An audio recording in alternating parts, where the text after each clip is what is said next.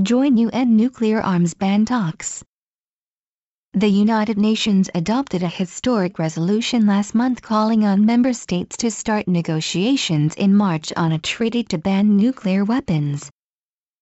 Despite the multitude of problems confronting the world today, the goal of abolishing nuclear arms should not be sidelined. All countries, in particular Japan, the sole nation in history to have suffered a nuclear attack, need to take the resolution seriously and enter the talks to lay the foundation for building a world without nuclear arms. As he assumed the office of UN Secretary-General on January 1, Antonio Guterres, a former Portuguese Prime Minister and UN Refugee Agency chief, issued an appeal for peace, urging citizens, governments and leaders of the world to join him in making one shared New Year's resolution. Let us resolve to put peace first.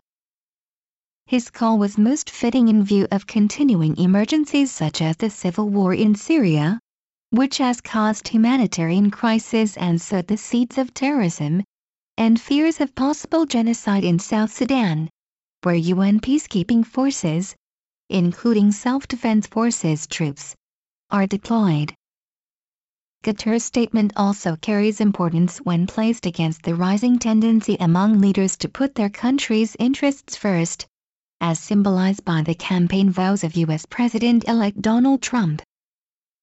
Particularly worrisome is Trump's remarks on issues related to nuclear weapons. Last month, he said in a Twitter message, the United States must greatly strengthen and expand its nuclear capability until such time as the world comes to its senses regarding nukes. The next day, the day the UN resolution for talks on nuclear arms ban was adopted, he followed up by saying, let it be an arms race. We will outmatch them at every pass and outlast them all. His statements represent an antithesis to what the US and Russia, which together own much of the world's nuclear arms stockpile, have done for more than three decades, to cut back on their arsenals. As if in response to Trump's words, Russian President Vladimir Putin boasted that his country has nuclear warheads that can penetrate any missile defense system in the world. He said, we have made progress in improving our nuclear triad systems, including in terms of bypassing missile defense systems. And this system is much more effective than the U.S. missile defense system. Their statements mark a clear regression from what outgoing U.S. President Barack Obama professed and tried to achieve in his eight years in office, promoting nuclear disarmament, although he failed to change U.S. nuclear weapons policy and initiated a $1 trillion overhaul of the nation's nuclear arsenal. The leaders of the two most powerful nuclear weapon states must not forget the special responsibility they bear, along with other key nuclear powers Britain, China and France, to push nuclear disarmament under the Nuclear Non-Proliferation Treaty. Given the questionable positions of Trump and Putin on the issue, it is all the more important for all the UN member states to make strenuous efforts to drive the upcoming negotiations to a successful conclusion.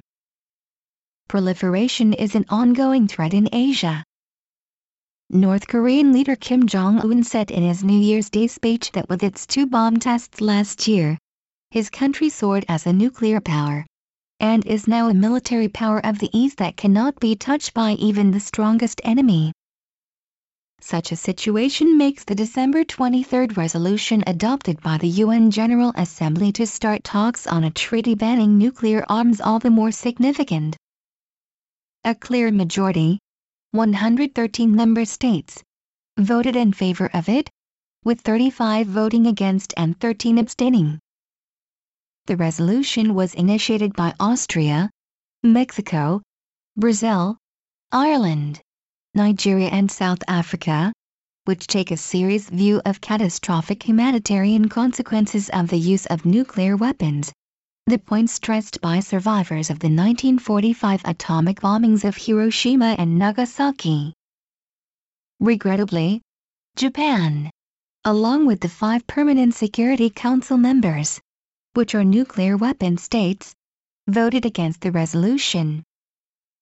Japan which relies on the U.S. nuclear umbrella explained that the negotiations will deepen the confrontation between states that possess and those that do not possess nuclear arms. A government official reportedly confided that Tokyo cannot immediately say it is willing to take part in the talks due to its considerations to the U.S.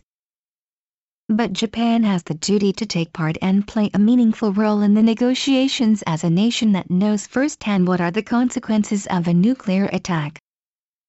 Japan's security alliance with the U.S. may make it difficult to clearly side with the non-nuclear powers that voted for the resolution.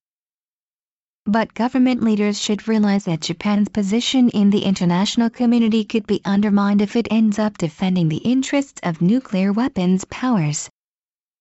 If it is committed to serving as a bridge between nuclear and non-nuclear weapon states, it needs to play a constructive role in the talks that will be convincing to both camps.